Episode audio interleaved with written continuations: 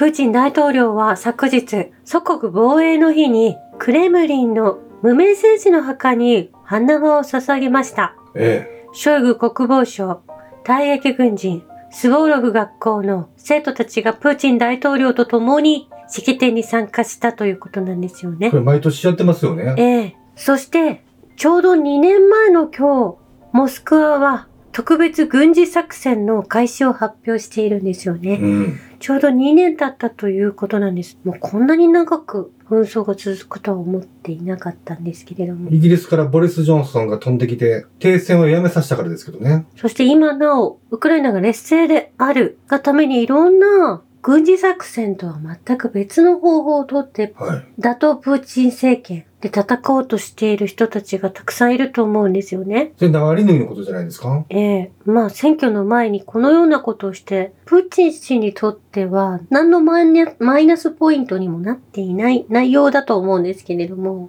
まあ、しきりにこのナワリヌイ氏を英雄化してウクライナに支援を投じさせようとしていると思うんですけれども、うん、バイデン大統領はナワリヌイ氏の奥様でいらっしゃるユリア・ナワルネイ氏に会っている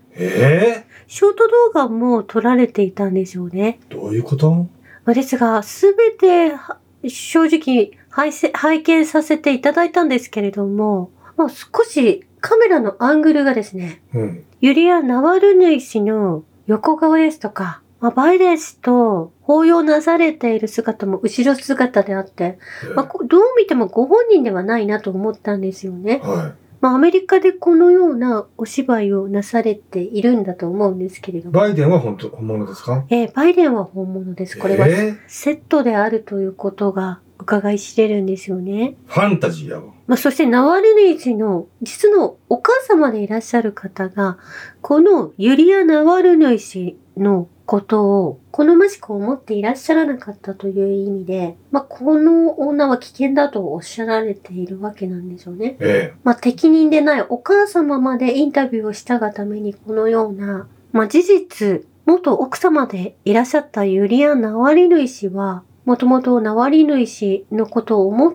て動いていらっしゃる方ではなかったということが分かってくると思うんですよね。だから元嫁はだいぶやばいやつやというのは、ナワリヌイのお母さんは見抜いてたということですよね。ええー、それを枕、あ、ごめんなさい。それをマイクの前で証言なされてしまったので、うん、これは、まあ、人選的ミスを犯してしまっているアメリカがいると思うんですよね。だからもうこのビデオクリップも当然作られた可能性が大ですよね。ええー、そして、まあ、先週からこのような記事が出回っていたんですけれども、エヌエイチケー がソーシャルネットワークに出回る岸田文雄首相の偽写真や動画の数が最近大幅に増えていると、このように エヌエイチケー が報道していて、ロシアでもこれを取り上げていたんでしょうね。どういうことですか？まあ、どのような岸田首相の偽写真や動画が出回っているのか私たちはちょっとわからないんですけれども。でもインターネット上に出回っている写真の多くに、コラージュとか合成とか、そういうのはまあ、よく見かけますけど、ええ、この特にこの岸田さんに関してこういう偽写真が出回ってるって意外ですよね。というより、記者団とお話しなされている岸田さん自身がメインストリームに出ていらっしゃる岸田さんの方が実物ではないのではないかとちょっと疑ってしまうシーンって結構あると思うんですよね。あ、岸田さん本人ではないっていうことですか？もう、ええ、なんか顔が腫れているような感じもしますし、肌の感じもなんかむくんでいることが多々見受けられるんですよね。ええ、そして、まあ、エヌエイチケー がまたですね、ウクライナ軍による強制動員をうっかり報道してしまったようなんですよね。これ私たちはいつもウクライナの強制動員が、まあ、時にはドライブ中の家族を襲い、殺害まで犯してしまっているウクライナ軍やその徴兵員がいるのを知っているんですけれども、うん、これを エヌエイチケー のクローズアップ現代で流してしまい、テロップの部分もですね、兵員不足の中、ウクライナ軍によって市民が連れ去られている動画が流れてしまっているんですよね。いや、これ別に本当のことですから。ええー。何も驚くことではないですし、これが真実なんですけれども、まあ、これを見た駐日ウクライナ大使がですね、ええ、ぶち切れたようで、リプで大暴れしたようなんですよね。大暴れ、大暴れって言っても、これ本当のことですし、中、中日、中日、中日ウクラ大使なんかも、ウクライナの問題が勃発してから、終始、募金してくださいしか言ってませんしね。うん。一番怪しい人だと思いますし、まあ、公明党とともに、創価学会とともにウクライナは動いているというのが、まあ最初からお話ししていると思うんですけれども、ええ、まあ、キエフに訪れた、ユニセフのトレーナーを着た俳優でいらっしゃるオーランド・ブルーム氏が、まあ、池田大作氏をすごく尊敬しているんだとゼレンスキー氏にお話をなされていたのも、まあ、普通に公にメディアで流れていたのもつながっていると思うんですけれども、今ここでまとまってくるのは、このメディアがですね、かなりいろんなことをしでかしているということを感じるわけですよね。まあ、しだ、しでかしてる中、多少なりとも本当のことはちょっと伝えていこうっていうスタッフの心意気も垣間見えるわけですよね。ええ、お客様からお金をいただいているわけですから、うん、そういった意味でも事実を流さないと視聴者に見放されたら終わりですもんね。ええ、まあそういった部分もちょっと出てきていると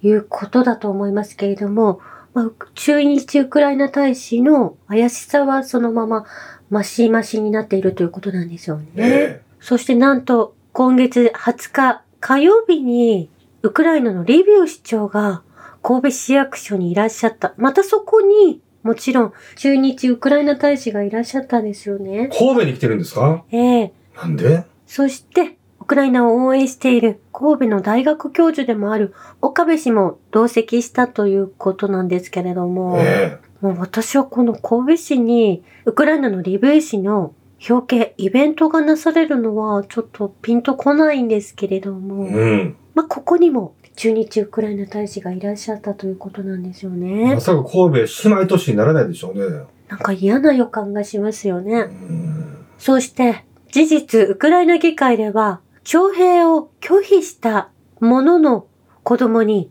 高等教育を与えない法案を審議中だということなんですよね。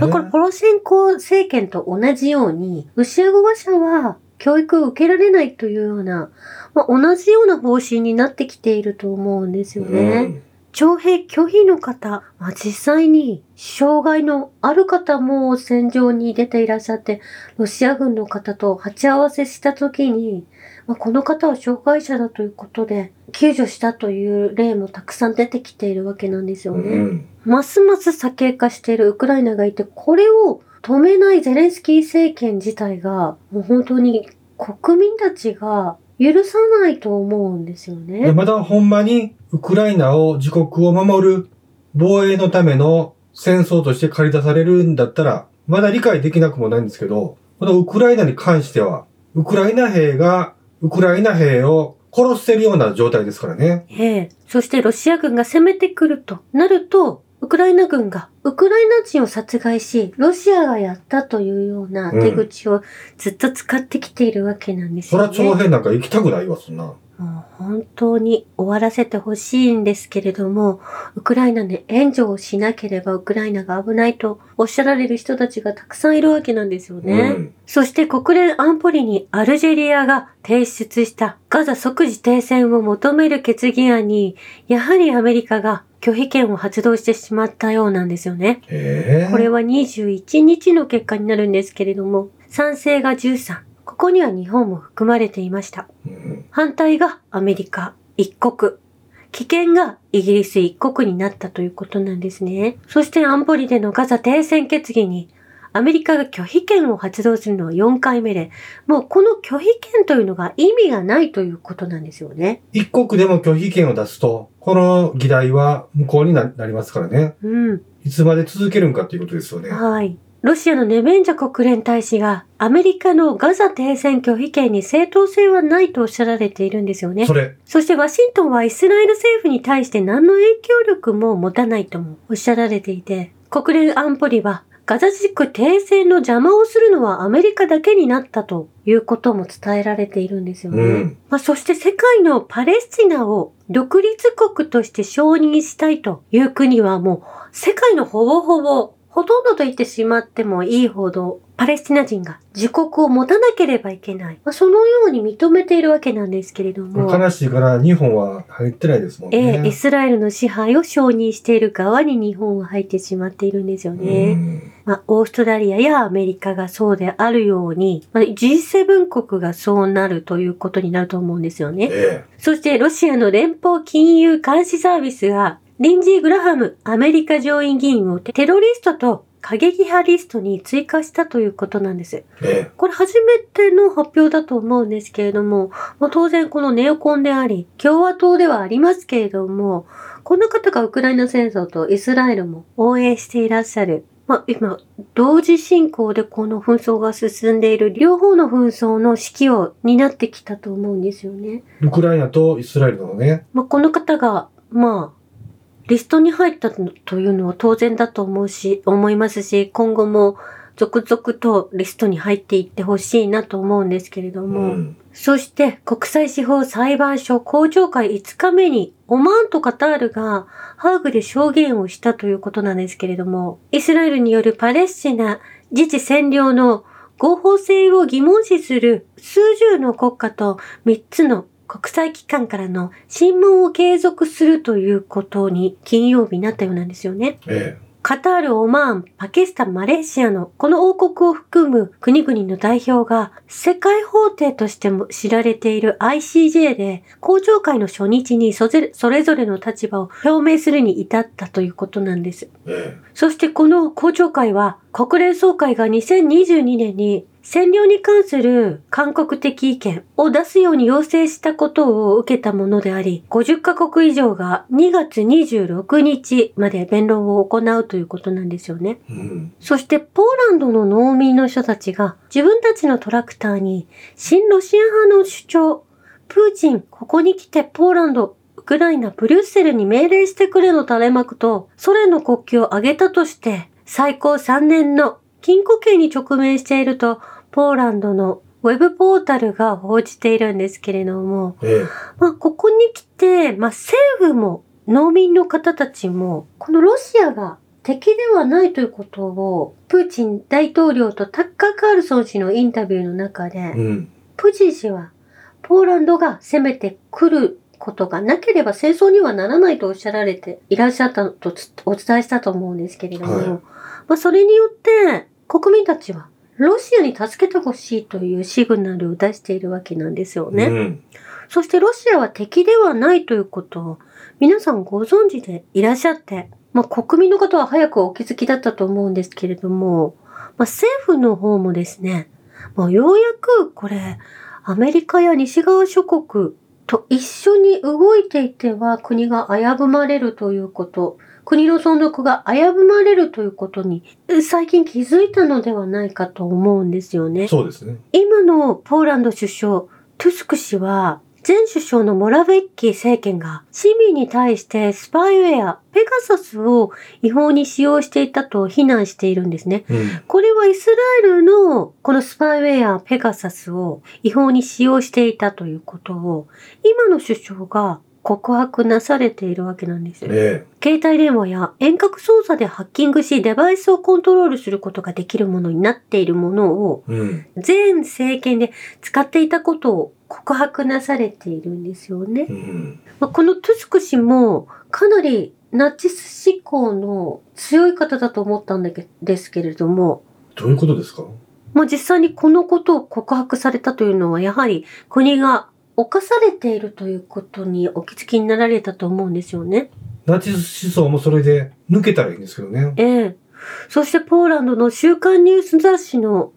ダブリュー プロストという雑誌の表紙にプーチン大統領とトランプ氏が表紙の風刺画になっていたんですけれども、ええまあ、そこにトランプ氏のベルトにはNATO のガンを収めるベルトがかかっていて、うん、NATO のマークがついているんですよね、ええまあ、そこから白旗が小さく出ていて、まあ、癌の代わりに白旗が刺さっていたんですけれども、うん、この絵を見るとですね、まあ、ポーランドは、まあ、トランプも含めネオコンだということをちゃんと理解していて、この表紙を作っていると思うんですよね。トランプと NATO は一緒っていうことですよね。で、このトランプが大好きなライフル協会や、そういう軍産複合体の武器をまさにこのトランプ政権時で準備して、これで一儲けしようとする。そのバックアップがあったということを、ポーランドは理解していると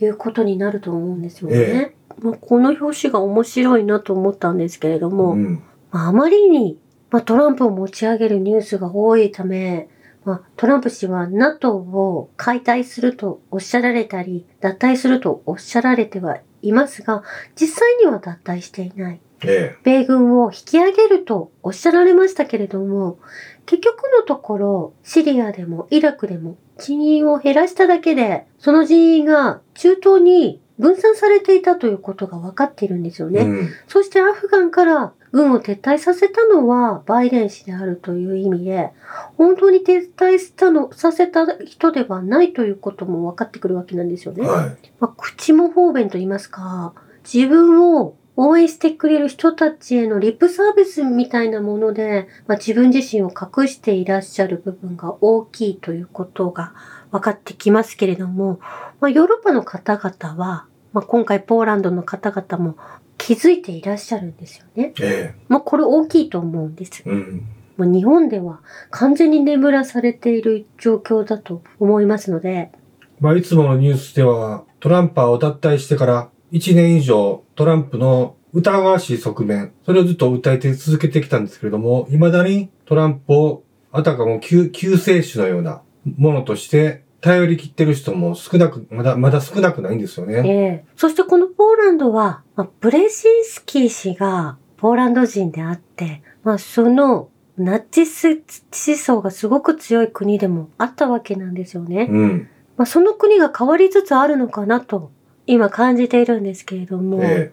まあ、世界を破滅へと導くブレジンスキー家の、まあ、サイコパスの人たちが、まあ、ポーランドに居ついてしまったというか、その思想が広まってしまったがために、かなりこのウクライナ戦争でもそういった面々が見れたと思うんですけれども、ここでもともとロシアと仲良しの国でしたから、はい、これ戻っていくのかなと思うんですよね、ベラルーシとともに。うん、まあでもこのブレジンスキー自体も、ロシアは国際法を守りすぎて、ちょっとやばいから、そこは敵に回すなって言ってましたから、今もっとひどいのは、シオニストがそのナチス連中、ネオナチ連中を利用しているということですよね。そしてこのブレジンスキー氏が、やはり言われたこと、プランの中に、やはり日本を独立国家とさせないというのが今も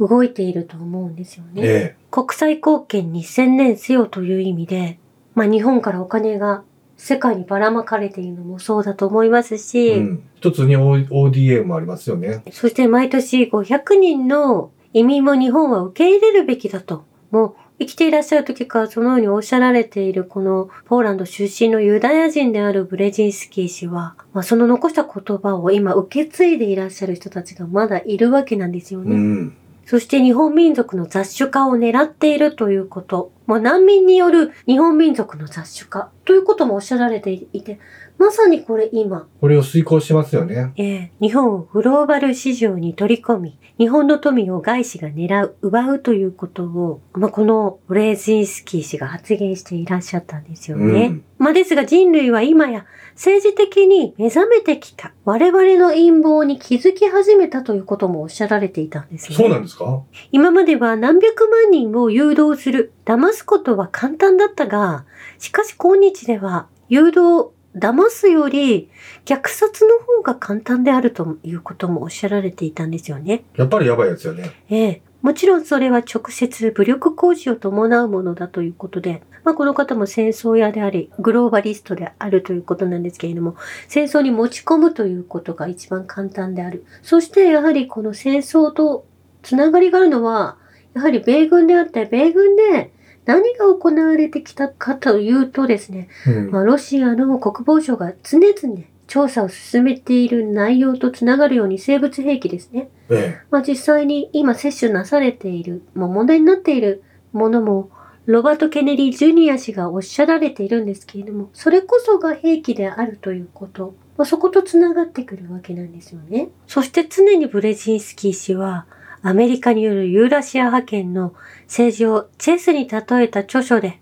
中国、ロシア、イランの連帯を恐れる、そして日本と中国の連帯をさらに恐れてきたということなんでしょうね、うんまあ、この考えがもう本当そのままぴったりで、この方がもういらっしゃらなくなっても